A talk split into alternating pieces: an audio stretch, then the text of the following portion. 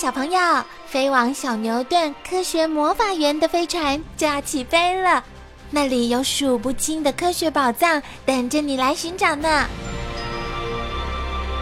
小朋友也可以请爸爸妈妈下载小牛顿 A P P 到手机或平板上看好多有趣的动画电影哦。好了，小朋友，快快系上安全带，开始我们的奇幻之旅吧。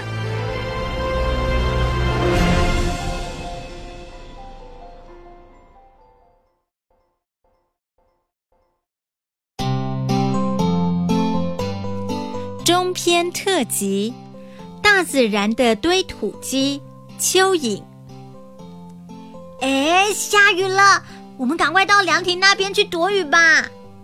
你们看，那边地上有好多蚯蚓耶！星期六的下午，和班上的同学到住家附近的小公园玩，不久竟然下雨了，我们只好赶快躲到凉亭里。等雨停后，我们发现附近的泥土地上有好多只蚯蚓在爬呢。由于我们对蚯蚓都不太了解，为了想多了解它，于是找了一个塑胶袋，装了一堆土，并带了几只蚯蚓回家。蚯蚓的秘密。仔细观察蚯蚓，它圆圆的身体竟然还分成一节一节的，其中有一节特别的宽，不知道那是什么构造。还有，它没有脚，是怎么移动的呢？至于它的眼睛、嘴巴和鼻子在哪里呢？哇，这么多的问题，我只好赶快去查书，再来告诉你们咯。你知道蚯蚓身上特别宽的那一节叫什么名字吗？将贴纸刮开，看你的答案对不对。让我们来养蚯蚓吧。我们来养蚯蚓好不好？好啊，但是要用什么养呢？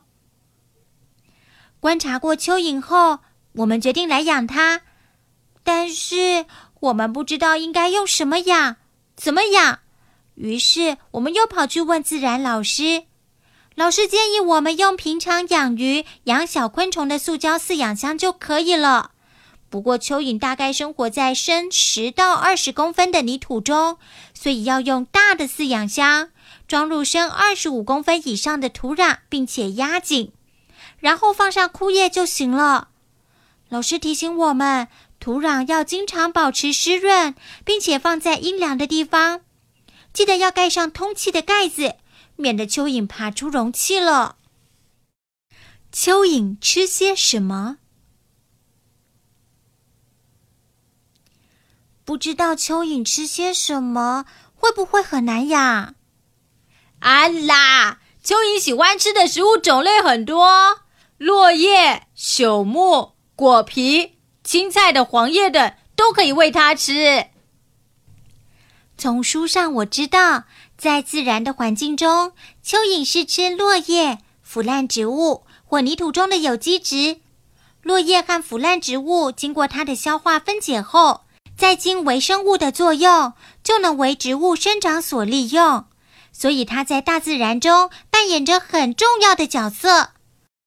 另外，它吃入的泥土经沙囊、肠子压碎及消化吸收后，其余的残渣便排出体外。这些排出的粪便混有蚯蚓肠内的分泌物和微生物等有机质，能使土壤更加肥沃。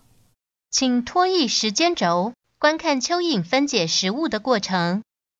多在夜晚钻出地面。听说蚯蚓晚上才会爬到地面来活动，我们来看看我们养的蚯蚓是不是也在夜晚爬出来。啊，真的有蚯蚓爬出来了耶！由于蚯蚓的皮肤对光敏感，无法承受阳光直接照射，所以它们大都是在晚上才爬出来活动，有时候是出来找食物，有时候则到地面排泄粪便。奇怪的繁殖方式。你们看，两条蚯蚓贴在一起耶，它们在做什么呢？它们正在交配啦！蚯蚓是十分奇特的动物，它的体内同时有雌雄两种生殖器官，蛋形一体受精。